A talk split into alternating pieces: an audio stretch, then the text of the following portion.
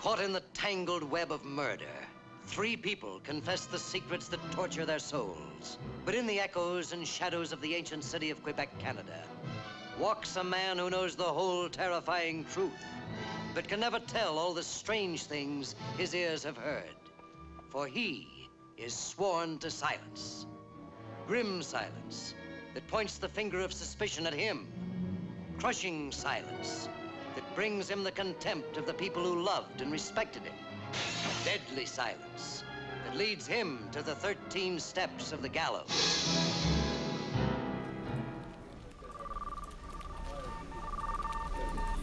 This is Foreign Correspondence.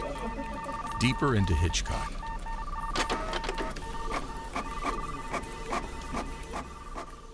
Welcome to the 38th episode of Foreign Correspondence Deeper into Hitchcock. podcast. Uh, my name is Michał Oleszczyk, and I'm joined as always by my co host. Sebastian Smoliński, hello.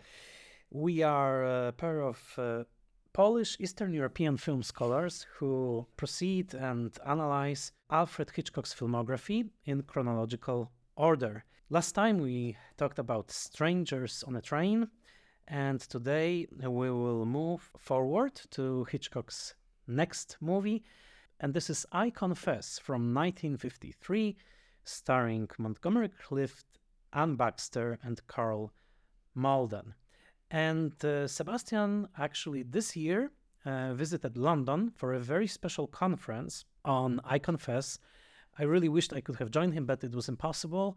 As I understand it, you spent two days in London at University College London simply discussing I Confess from morning till dusk. Is that correct?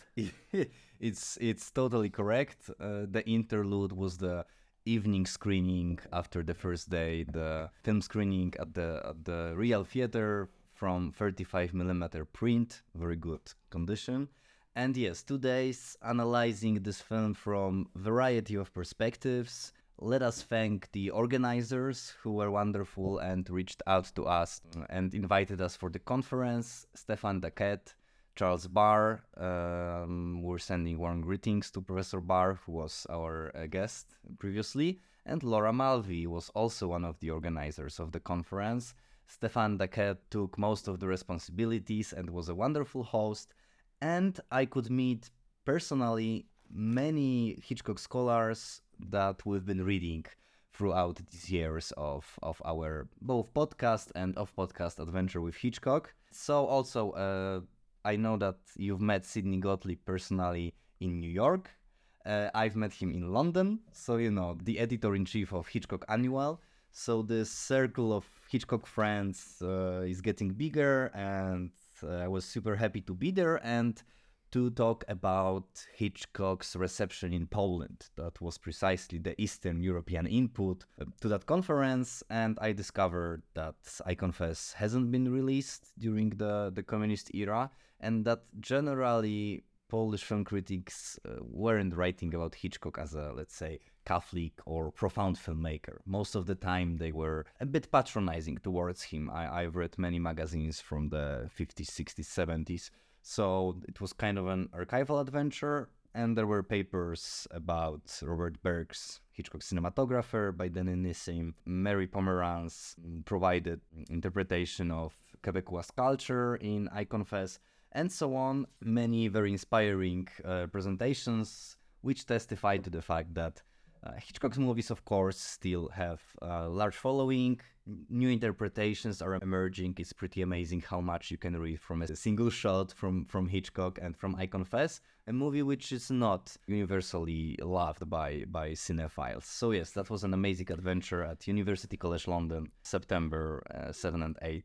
2023. Yes, I was uh, sad not to be there, but I was very, very proud uh, to see your um, social media posts post about it because this is really uh, wonderful. It was a wonderful opportunity for you, but also for our podcast. This was almost like an nobilization that we Yes. were invited to this very prestigious Hitchcock event. I love that the uh, the program that you that you brought with you, the printout. It's a very English. Um, uh, conference because there are very uh, clearly uh, marked uh, tea breaks. 10 10:30 tea and uh, 3:30 tea. Yes. so no um, coffee. no coffee and, and uh, yes. So just just uh, I I'm, I was very very glad and uh, and we are about to actually um, start this episode with a discussion of I confess with one of the panelists so before uh, we are joined by him tell us uh, please uh, who our special guest of this episode is I had the pleasure to meet James Bogdański in London, who, by the way, has some distant Polish roots. I asked him about it.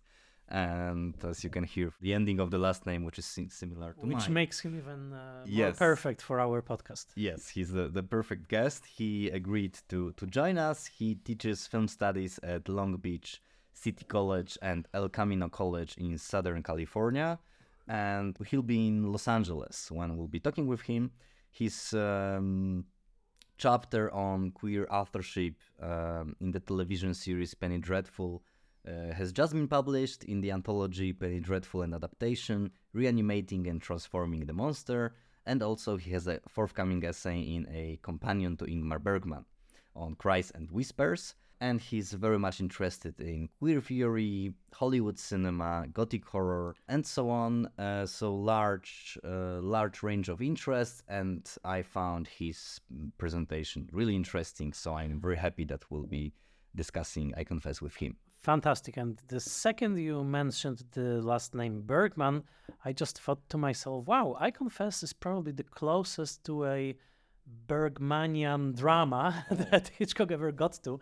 I mean, I can imagine a version of this film being made by, by Bergman, you know, like, a, uh, well, not a pastor because they don't have confession, but uh, still, you know, this figure of, of uh, tormented man of the frog, you know, and, and the woman. Uh, that's you know his former lover, and th- th- that that's probably the Hitchcockian film. Five minute monologue of Montgomery Clift. Yes, straight uh, into the into the camera into of the camera. Nykvist. Yeah, yeah uh, to to Anne Baxter character. You know, like you just assume that I don't know who I am, but I don't know exactly who I am. Do you? you know, I look at your hands and they are so dry. You know? That's exactly We should ask AI to produce this. Exactly. short film. Uh, probably AI is listening already, is making this film on the spot. Okay, so uh, fantastic. Before you and I discuss, I confess, let's talk with uh, James Bogdański, who is about to join our virtual studio. So James Bogdański is with us. Hello, James. Hello, how are you? We're good. We're good. Very good, and it's uh, wonderful to have you on our uh, podcast uh, to discuss I Confess, uh, a movie that we mm, just introduced a little bit uh, in our episode, and uh, we are very, very thrilled uh, to have you as um, uh, as the expert in this episode. How is California today? California California is, is very sunny and very warm. It, it meets all all of the stereotypes that you would have about it. That's good. That's Poland is huge winter we have today. Uh, so we are also meeting the stereotypes. So so uh, thank you for being with us.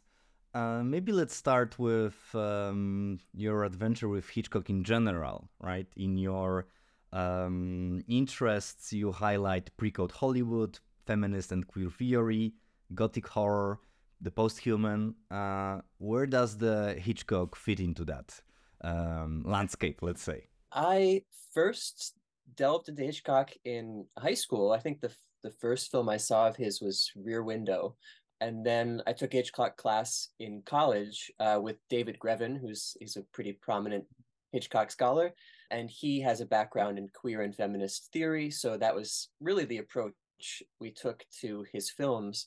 And ever since then, uh, he's just been a cinematic figure of great interest for me, um, given the the breadth of his career and just the multitude of ways that you can get into his his films. Like there's people like to pigeonhole him in, in all sorts of ways, but he's much too complex for that. So he's the, the director that's always fresh, no matter how you you want to tackle his films.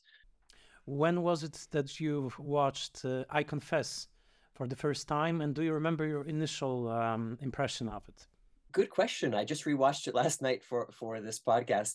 The first time though, it wasn't in in an academic setting. It, I I sought it out. Uh, I think because of Montgomery Clift, because I, I wanted to uh, see his his brief but spectacular um, filmography. So it might have been uh, six or seven years ago. And I was also interested in this idea of the film as being this Canadian film noir uh, of sorts. And an initial re- responses to it, I guess, uh, it does feel to me very, I don't know if uncanny is the right word, but it definitely smacks of the Hitchcock aesthetic. But there's something about it that feels so alien because it is set in Canada, and we're dealing with a, a, priestly figure, and so many of Hitchcock's characters are are dealing with repressed sexuality. So that's that's definitely part and parcel of of the Father Logan figure. So I, I think in that regard, I was I was trying to figure out how it fits with with his other films because that that film and I think the one after is The Wrong Man. Those mm-hmm. just feel like a very unique period in his work, coming after what Spellbound and Rope, and then before the color films of the the fifties. So to me, it was it was like just it struck me as as a, a film that doesn't quite fit with with all of the others. Mm-hmm. Mm. Yeah, and, and it has a, a bit of a lower critical standing than some of the other 50s films. But exactly. but you fi- you find it i think um, given your experience with the film you find it uh, fascinating in a way right? Yes yes absolutely. Uh, especially given if you want to look from a, a, a star studies perspective at, at montgomery clift uh, as as this uh, somewhat repressed uh, figure of masculinity um, it's it's an interesting combination uh, with with Hitchcock, seeing how he adapts to the Hitchcock milieu.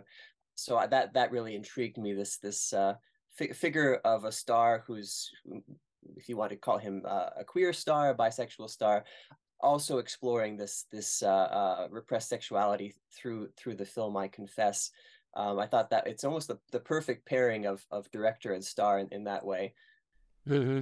And uh, in Montgomery Clift, uh, there's always I mean, he, he's like the epitome of um, like existential maladjustment. You know, I think that there's always something dislodged. You know, in his in his face, in his persona, in his presence, and he's also, I, I would say, a little bit maladjusted in this Hitchcock world. You know, mm. because it's by now it's a world that we know. You know, this. Uh, you know, the, the, the, the basically the genre of the Hitchcock thriller is very much established by that point, and suddenly there's this strange creature entering this world, you know, unlike any other actors that played for Hitchcock before, because even the, um, let's say, queer presences in his films, like Robert Walker or Ivor Novello, mm. uh, they were more dandy like, you know, they had this uh, dandy like quality. And here there's nothing. There's nothing dandy about Monty, you know, Clift. No, no, he's he's he's strained, you know. He's very very uncomfortable all the time i would say and yeah. that's that's fascinating. Yeah and it's the first method actor right that ever appeared in a in a hitchcock movie as, a, as a, in a starring role right? Which of course is also interesting because i think we we can feel this uh, this tension also between hitchcock's approach his approach to stars as you mentioned and uh, Montgomery Clift's very different way of working and more more troubled, let's say, lifestyle than some of the previous stars like James Stewart, for example. Right, right, and and you're alluding to his method acting background as well, which does not really comport with which Hitchcock's preferred style of of uh, positioning his actors in, in very precise ways within the frame.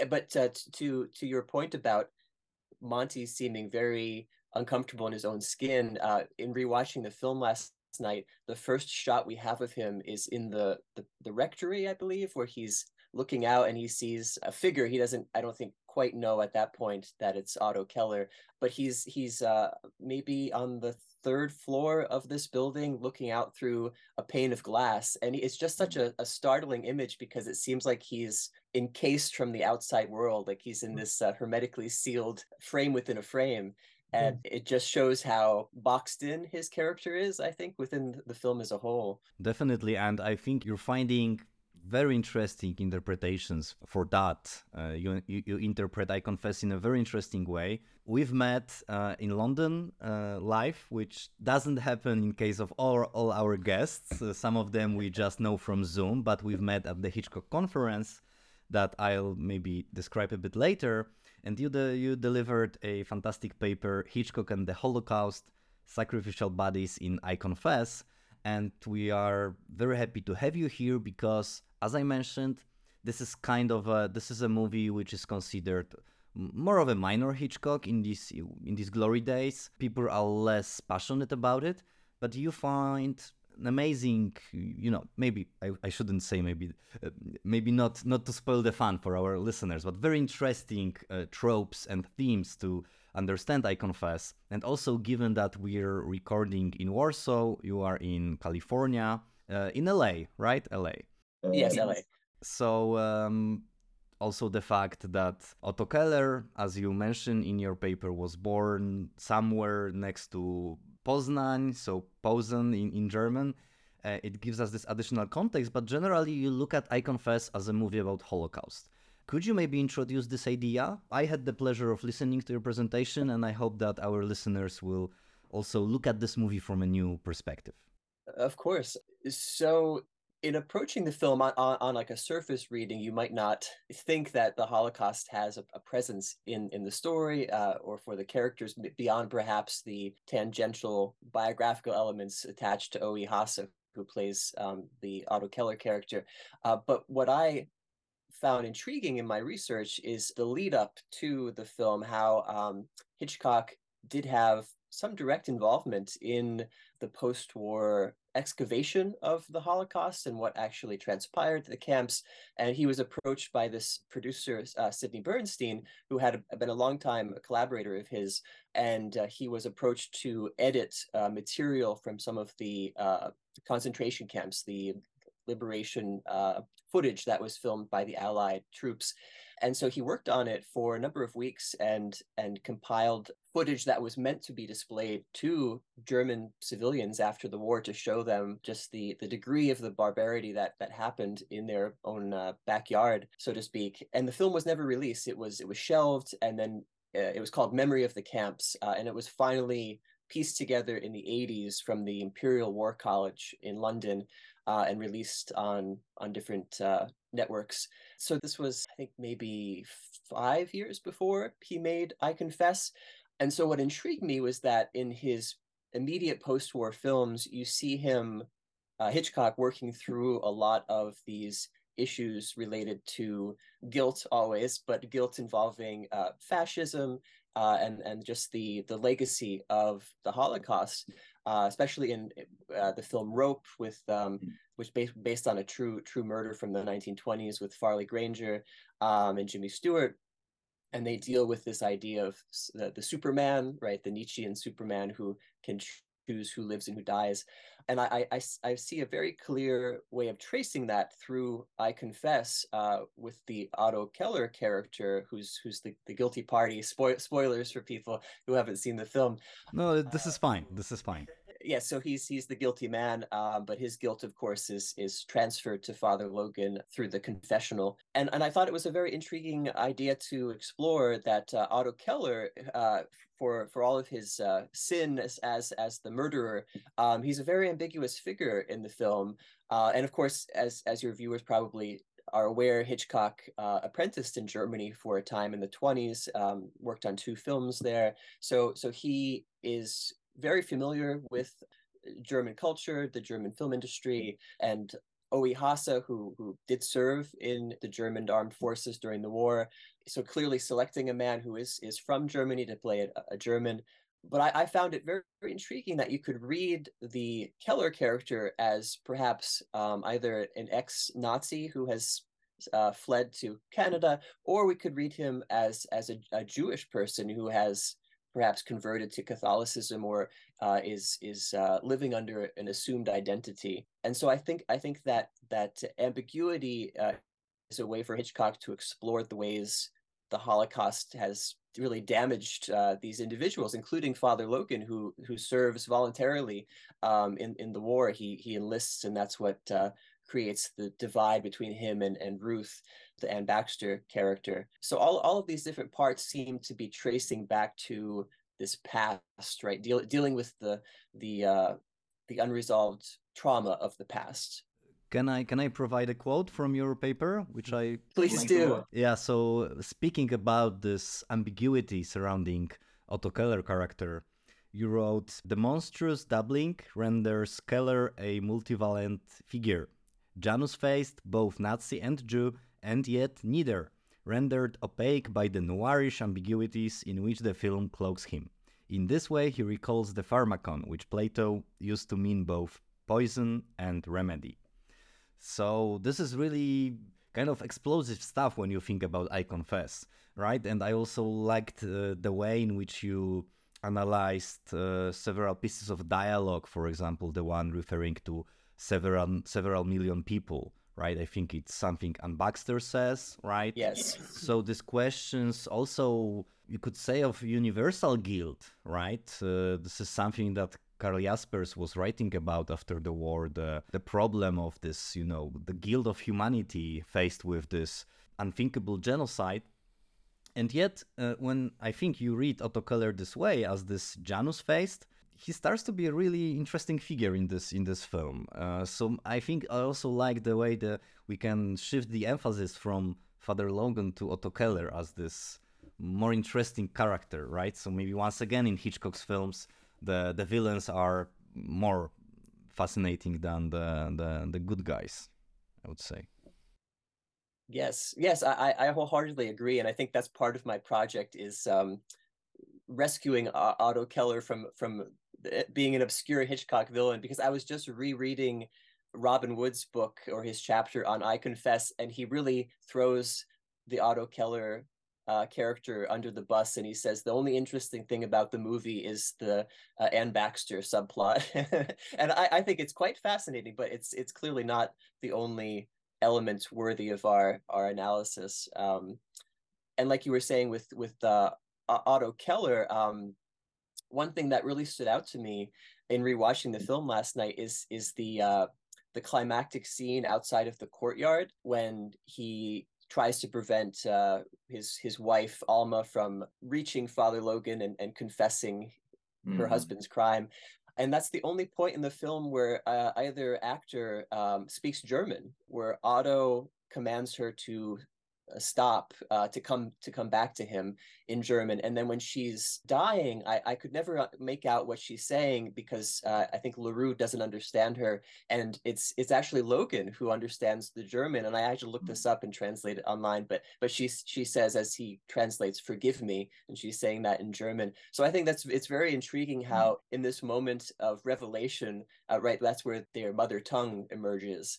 Um, mm-hmm. So this idea that they're they're playing with different identities throughout the film right? Being the he's the obedient painter the the uh, other priests say oh there's so much we can learn from him. He's so he's so inventive and so reliable. And but there's there's really not much we know about his past mm-hmm. and and that's what makes him intriguing. Just like father logan right? There's there's so much unspoken about who they they are and what they did during the war. And if we remember the german character from lifeboat yeah. who was also the one that we could learn so much from right? Um, I find it really, really interesting. Also, the figure of the German in Hitchcock's post-war movies or oh. wartime movies. Yeah, I, and now that I listen to you both, I, I think that you know usually we point to those later uh, Hitchcock thrillers from the '60s, like Torn Curtain or uh, Topaz, as films in which Hitchcock revealed his interest in let's say geopolitics of mm-hmm. the moment right but actually when i listen to both of you i think that those films like I Confess and Lifeboat are just as, let's say, engaged in the politics of the day. I mean, uh, even by depicting German characters, right? I mean, this is way before, the, let's say, the good German character that uh, Marlon Brando will play in Young Lions, for example, mm. right? Or even, I don't know, Douglas Sirk. Uh, time to live and time to die. Mm-hmm. So here is this ambiguous German figure, right, in this movie. But what I really, I rewatched the film yesterday. Uh, after many years uh, not seeing it, mm-hmm. I actually saw it years ago, and and this was my second screening after I think 20 years, and I was struck by the cleverness of the premise, of course, because here, let's say the uh, the sacrament is the MacGuffin, right? because because the, the fact that that the priest cannot reveal the secret is really what the entire plot hinges upon. That's the entire point. But what struck me uh, when I watched it again is that actually this is a movie not about one vow of silence, but about two vows of silence, because there is the vow of uh, silence implicit in marriage. Because what we see in at the beginning are two confessions, right? Keller confesses to the priest, but then he immediately confesses to his wife. Mm-hmm. And the wife remains faithful to the husband by not revealing his secret throughout the movie Almost, until yeah. until the very very last moment but when i was watching it again i really focused on her plight even more than on the plight of the priest because i would say that the actress the german actress uh, dolly haas she communicates this guilt and this you know this this tremendous weight of the secret very brilliantly very very movingly. And the the kicker is that she's also blaming herself for what her husband done because apparently he did it for her mm. right? Right. He says that she wanted a better living. So maybe in her mind she's blaming herself you know maybe i really literally you know made this made this happen.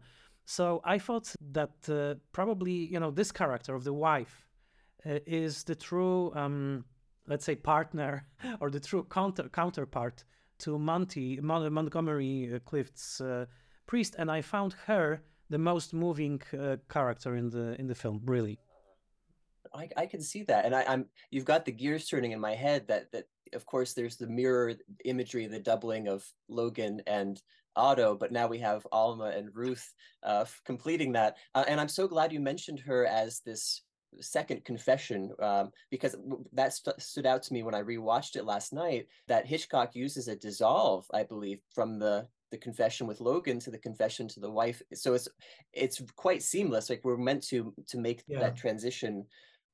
And and also the scene uh, where she's serving all the priests in their their living quarters, and Hitchcock uses this very um, strange shot where it's the the back of Montgomery Clift's yes. neck, like the yes. the nape of his neck, where she's she's waiting to see if if he looks at her strangely because he knows that her husband's killed. And and I would say this is a question to both of you. Actually, I don't have the answer. Is that this very scene can make us question who is the main character of the film? Because whose perspective are we supposed mm-hmm. to share in this scene? I would say that it's her perspective that we are supposed to share. You know, she is the one actually the point of view I mean, shots the you know, suspense is built around her around right? her and it's just like the scene yes. in blackmail you know this famous sound scene in blackmail you know the knife the knife they are talking about you know some trivial stuff but the woman knows that something really horrible happened so maybe it's one of those examples in which hitchcock even maybe in you know in spite of himself but he moves the center of identification towards the female character mm-hmm. more than to Montgomery Clift.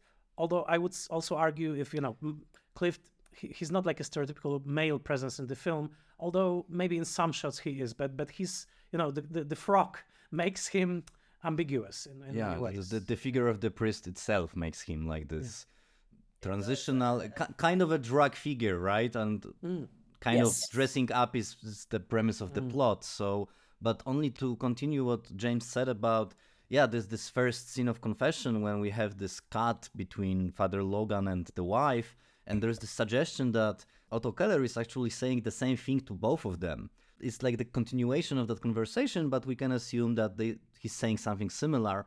And also, it made me think at the conference we were kind of having fun with pointing to these homosexual subtexts, beginning with the flat tire in a, in a bike and so on, uh, but also the scene when they are painting and Otto Keller um, is like uh, coming to Montgomery Clift character and he's below the ladder and he's like asking him, it's uh, they're almost touching and then the wife comes and we have mm-hmm. this shot very neatly mapping three characters and the wife look strangely? Is it a look of jealousy or a look of fear? So that's maybe that's a way of mapping your uh, German, let's say, interpretation onto the sexual one that David Greven, for example, proposed at the conference. Yes, uh, and I, I, love his his term for Montgomery Clift and and the type of male figure he groups him with in, within Hitchcock's oeuvre. I think he called it the tremulous brunette, uh, right? Where Oh, as opposed to the ice icy blonde. But but yes, I, I I definitely think that's such a valid a reading of the Logan character, right? That the homoeroticism between him and Otto, uh, that they both have this secret that they're bound up with, and they have to keep it uh, a secret from from those around them. And even I think it's it's perhaps David mentioned this in his paper that Ruth was so heartbroken because Logan volunteers to go to fight right? It's not like he was conscripted he enlists voluntarily. So there's this it's almost the sense that he wanted out of their relationship uh, in in some sense that he was not the heteronormative lifestyle was not Mhm. for him.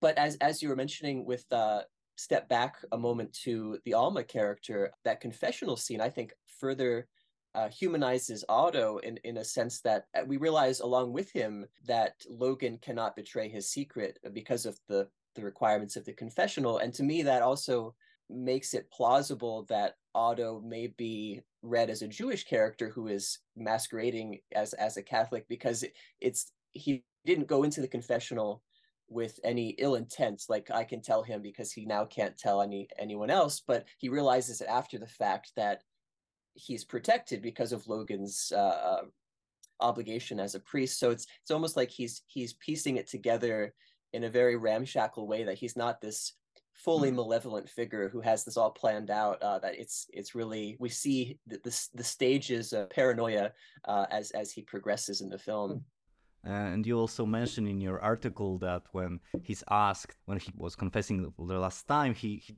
he doesn't remember, he doesn't know, which also is maybe it may be the suggestion as you interpreted that it's his first ever confession, right? So Yes. uh, that's pretty pretty interesting. That's fascinating, and uh, you know, it, it's a very subversive reading. You know, to position or to try to position a character as sort of both, or you know, simultaneously. You know, like like a possible Nazi or a possible victim of of Nazism. You know, but I think it also your reading reflects this heavy confusion uh, that uh, was in the minds of people in the immediate post-war years, where still the knowledge of what happened wasn't entirely complete. It was still being sort of pieced together. You know, new facts were being discovered all the time, and uh, uh, the world was emerging from from a state of uh, chaos. And in this reading, you know, Otto is like you said, he has those two faces, like the ja- Janus face, and he even has this palindromic name you know like you can read this name Yes. from you know either either either side. But i i would say that absolutely what uh, struck me at this se- second viewing really uh, was the conversation the conversation that uh, otto has with the priest at the very end right before he is killed.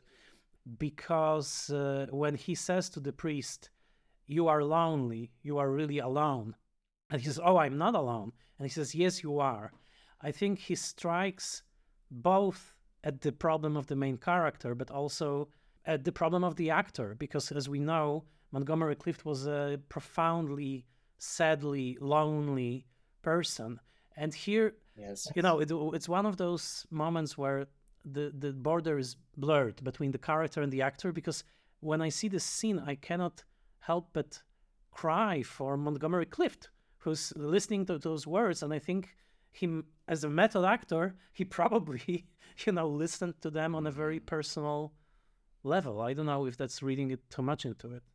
Oh, I- I don't think so, and and just let us say what what a period for him that was, right? Yeah. He started making movies just five years earlier. Uh, the Search, The Heiress, uh, Place in the Sun, next, uh, From Here to Eternity. I mean, these are all Red River, so brilliant performances that didn't age, actually, right? And I think this is fascinating what you said. I also have this feeling that this character may be a problem for Hitchcock as a director of drama because precisely of this detachment.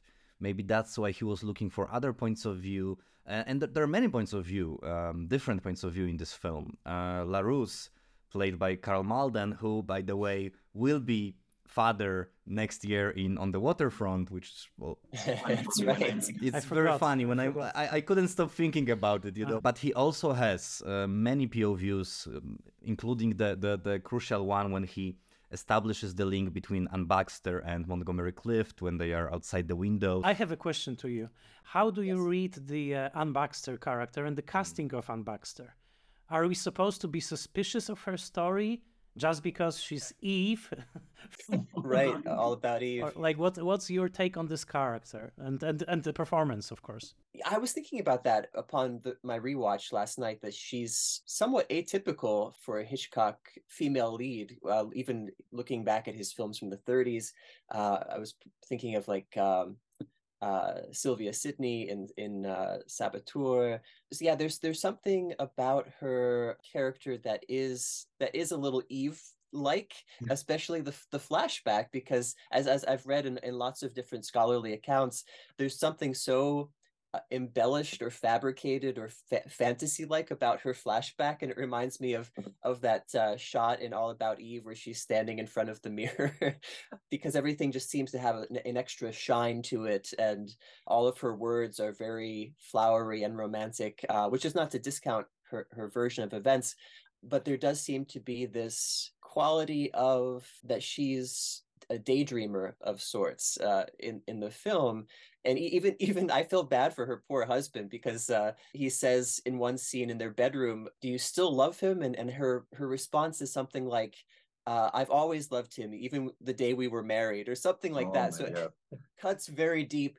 So there's this sense that she just can't move beyond the romance she had with Logan, and and so I think that that's perhaps one of the reasons Hitchcock cast Anne Baxter is that her character is so fixated on what they had in the past that she can't live a, a, a, full life um, like she, she can't let let it go except at the very end uh, and i think this robin wood mentions this in his book that what seems so odd dramatically is that when logan is trying to talk Keller down from from shooting the police, Ruth just leaves the scene. She tells her husband, "Take me home." Like she doesn't even want care what happens to Logan at that point.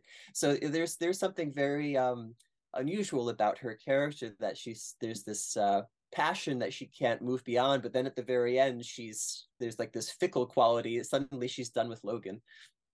So imagine mm, Anne Baxter having a child with Montgomery Clift, as was the the, the the first version of the script. Montgomery Clift wanted to do that, right? McGilligan writes that Montgomery Clift was happy with this project because there was this illegitimate child in the script. So uh, I find it also. I, I, must tell you that I I, I lie. I had a crush on Anne Baxter because of All About Eve. For me, she she was she's very sexy in that All About Eve role and and so on. So I was really surprised and kind of like I felt angry at Hitchcock when he said that he he wasn't, you know, he wanted somebody else, a more beautiful actress. That Anne Baxter wasn't enough for her. I think it, she totally works here mm. precisely with this all about Eve connection and this kind of this. She's uh, a bit unreliable.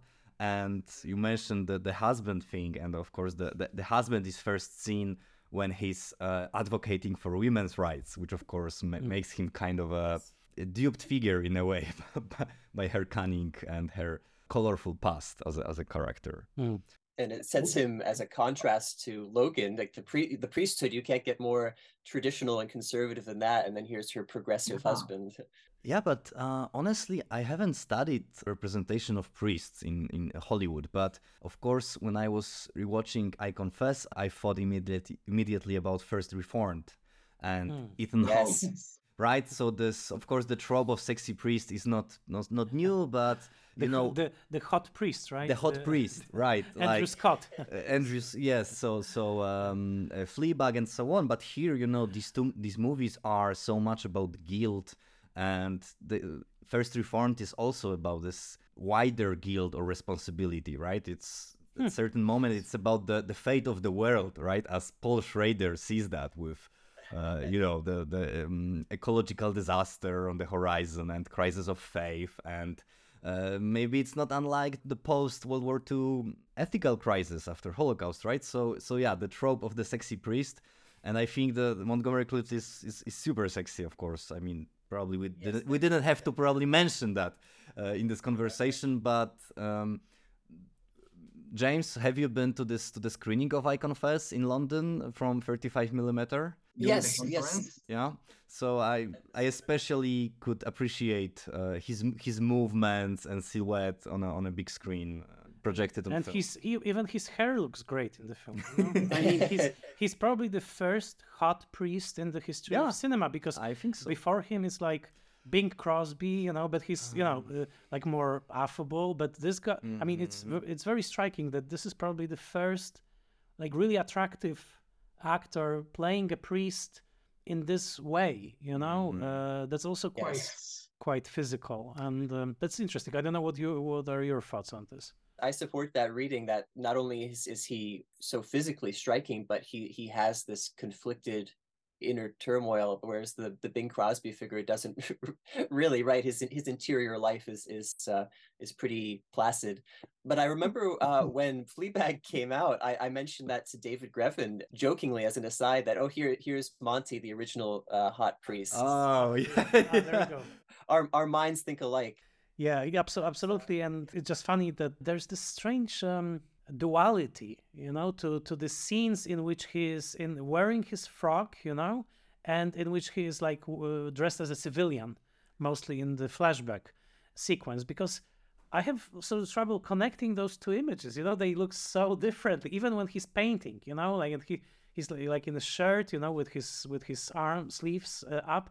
I mean, there, there's this duality. I don't know. He's um, he's very very enigmatic in this in this role. I would say. I don't I don't know how to see. it. I also think method actors are so associated with their off-screen style, right? Like James Dean, Marlon Brando, you know. So the uh, not only, but but even even when they are uh, some of them, at, at least the 1950s ones, when even when they are in the movie, they are still, you know, these larger than life tormented personalities like James Dean, right? We associate him with these three roles he played, but still he's James Dean. And I think there's something something not maybe equally as with James Dean, but there's something like that going on going on with Montgomery Clift that we uh, so much associate him with, you know, the, the subversive element of the 50s that it's difficult for us to believe in him as a priest, right? So I think it's, it's much easier to to you know to accept Karl Karl Malden on the waterfront. Yeah, waterfront. and we never we never see him perform mass or anything, right? He's just walking around in this frock. you know?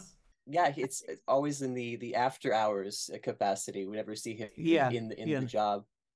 I wanted to ask uh, both of you about uh, Karl Malden's role because uh, every time I read something about this film, everybody is saying, "Oh yes, this is the first time that Hitchcock is working with a method actor, uh, Montgomery Clift."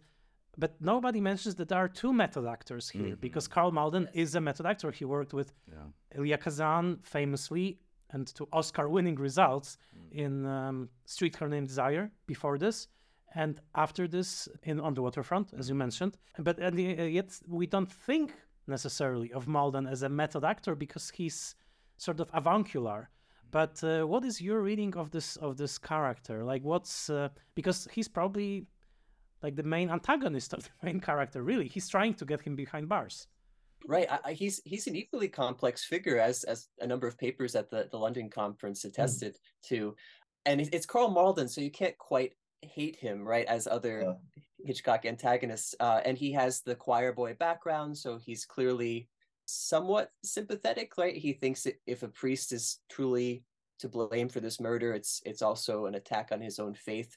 But he's just so dogged, right, in that that um conversation he has with Logan about uh too too much mystification, right? You see, you see him already form forming his uh theory of the case, like what actually happened and and the way he misleads Ruth into confessing to the affair, even though he didn't need that information, right? He he knew that the time that Logan was with her was not the exact time of the murder, and uh, so there are all these ways that he's he's painted as a very underhanded figure, and just just wants to get his man, right? There's there's uh, something about him that uh, rubs one the wrong way, I, I guess. But I'm I'm thinking of uh, the the first moment we meet the crown prosecutor at I think it's at a party, right at the, the Ruth and her husband's house, and he, I- guess what Hitchcock does is he shows him with all these different party tricks at certain points, where he's balancing a glass on his head. But there's one scene I think where he's talking with Larrue in his office, and he has a coin that's Oh, yeah. wedged Oh. between two Yeah. forks above a glass of red wine. It's just the most bizarre image. Yeah. Uh, and I don't want to read too much into it, but I love how it is this sense that like there are these institutional forces coming to bear right on both sides, Mm. whether it's the church or the the parliament and the, the police force, and and being suspended right above a, a, a bloody abyss. So so I that's how I Yes. see Larrue. Right, he's just closing in on Logan more and more in his personal life, but also in terms of the the murder case. So there's this sense that he's the antagonist, as you both both put it, but he's also the one who's trying to rupture the the secrets that everybody has, right? He's as as as any good detective does. So there's the sense that the the, the narrative requires him to to constantly build towards the, the revelations that come out. And I- also think he's, um, from our perspective, a pretty modern figure, meaning that he he, he doesn't privilege the, the Father Logan, right? He doesn't say, oh, he's a priest, so, you know, maybe we should kind of go around him, maybe ask him uh, in a delicate way. No, he like, he has this modern perspective that you're a priest or you're not, it doesn't matter, you can be a killer, right? I think this is this is something. And I remember that uh, Mary Pomeranz delivered a very sophisticated paper on Quebecois culture mm. and Larousse as this kind of anti-church authority figure and the one also who wants to climb up the ladder thanks to this mm. case. I mean, it was a, it was I, I I cannot even reconstruct it because it was so detailed and kind of reading a lot into the movie. But this Larousse as a figure who wants to kind of be one of the members of the party thanks to this case and so on. It's also interesting trope that I wanted to, to mention. Well, uh, this this has been uh, fascinating, and we really really appreciate you you know finding finding the time. I just personally wanted to ask. I'm just curious because you know I confess is not the obvious film to revisit. You know, it's not one of those golden classics of uh, Hitchcock uh, in the in the fifties. Is there any other quote unquote minor Hitchcock that you think is ripe for uh, rediscovery or maybe as subversive or interesting uh, uh, from his you know whole fi- filmography That that's a great question. I know the the conference we attended already did under Capricorn. That would have been Ah. a, a, Oh, another one. I know it's not regarded as amongst his best, so I don't I don't know if it's a neglected film, but I've always been struck by Frenzy as this hmm. sort of last last gasp of Hitchcock hmm. greatness. And I know a lot of people are turned off by it in terms hmm. of the the gra- graphic nature of it. It's a little almost beyond the pale for what Hitchcock normally shows in terms of mm-hmm. murders.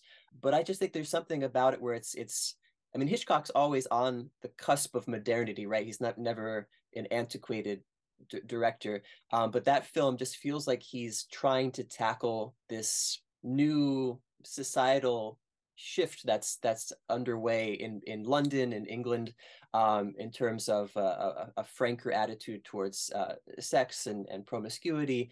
So I just I think that's it's this film that should be perhaps reconsidered as as more in keeping with Hitchcock's general fascinations as a director. It's not it's not some strange outlier where he's just trying to stay current and stay stay relevant. Uh, that's a great great, yeah. idea for uh, for uh, the future of our podcast because eventually we'll we'll get there and who knows maybe we'll we're uh, a bit we're a bit split, right? on- Yes, but I also ha- I haven't I dislike the film, or um, I would say I dislike the memory of the film Uh-huh, because I saw it around 15 years ago last time, and I still I remember this shudder of horror because it was simply so uh, vile in a way. But but you know I, I'm always I'm always uh, curious with Hitchcock because you you never you never know. And you mentioned this modernity, this flirtation with modernity. It's also there in in I Confess. You know, this opening with those arrows, you know, saying direction, direction, or direction, direction. I mean, it's almost like Godard, you know, like Yeah. like those, uh, World of Science. you know, in Vivre sa vie, or you know, using those uh, signs and letters, uh, interrupting the action. I mean, this is basically the director saying, you know, this story is starting. Look here. I will draw an arrow for you. It's very, very modern, I would say. I agree. Yeah, the, uh, the the flourish of the avant-garde in, in the opening. Absolutely. Uh, James, so one last question. Um, do you have publishing plans for the essay so far? Are you planning to let's say, make it public? Your your paper on I Confess. Yes, I'm trying to decide what the best venue would be. Uh, perhaps the Hitchcock Annual Journal, uh, or the the journal for um, SCMS, uh, the Society for Cinema and Media Studies, Mm-hmm. um, which has an online publication, but they also have the, the physical journal as well. So I, I don't know if I should just uh, s- submit to both and see see what comes of it, but I definitely want to publish it in some form. There's there's more research to be done to expand it and and uh, look into areas that might benefit from a little more uh, critical attention. So, sounds good, and fingers crossed. Fantastic. And uh, when I look uh, at your apartment behind you, I very comforted because uh, it seems that every uh, film buff's apartment looks the same. like uh, my my apartment is exactly the same, like stacks and stacks of Oh yeah, tha- books that's and, true. and That's true. DVDs and stuff. So it's always too little space and too many DVDs, and you know, too. You still have place for your own bed, so Yes. as, as long as you have you have a place to sleep, that, that's right. I, I'm I'm I'm thankful to hear you say that. I ha- I have uh, suspended shelves above us that you can't see out of out of frame that, that line the walls. So yeah, it's it's it's uh, a a lifelong love affair with books and and movies. Thank you so much, James. It was uh, an absolute pleasure and, and an honor. So uh, hopefully stay in touch and thank you so much for discussing I Confess with us. I'm so grateful. Thank you. Thank you. So that was uh, James Bog- Bogdanski, and I'm uh, very, very happy about this conversation. Uh, lots of great tropes. Is there anything else that we could discuss about the film? Are there any things that you find I have striking? one question Uh-huh, to you uh-huh. because uh, this movie is usually you know interpreted as a as a Catholic film, Hmm. as the most ex- explicitly mm, Catholic film that Hitchcock made, along with The Wrong Man. After rewatching this movie yesterday, do you agree Hmm. Yeah. with that? Do you think this theme of religion is really treated, you know, in depth, or it's just another curtain? No, I don't agree with this. And I think that anyone who says that this is the most Catholic film that Hitchcock made never saw Psycho, because I think Psycho is the most Catholic, actually.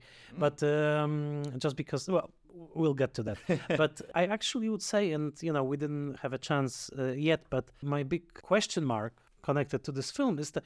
I- I don't th- feel that Hitchcock is really invested in this uh, sort of Catholic theme of this story. You know, uh, I think he's very invested in the melodrama because it's actually very melodramatic. You know, uh, and I think, uh, as I said before, that he is very sympathetic towards the character of Alma as this woman who is carrying the guilt of some other person, of her husband. But really, I don't think that you know the. I mean, Catholicism here provides a very, very useful gimmick because you know yeah. this this idea that you know the secrecy of confession cannot be violated. It's a great uh, construction. It's a logical construction, and I also would say it's a nice provocation towards, let's say, the Protestant majority in the states. Uh, because uh, we even find in the reviews of the film that you know many waspy uh, critics found this implausible you know that oh this cannot be like this you know this and, and hitchcock as, as a catholic he knew very well that it's treated very very seriously right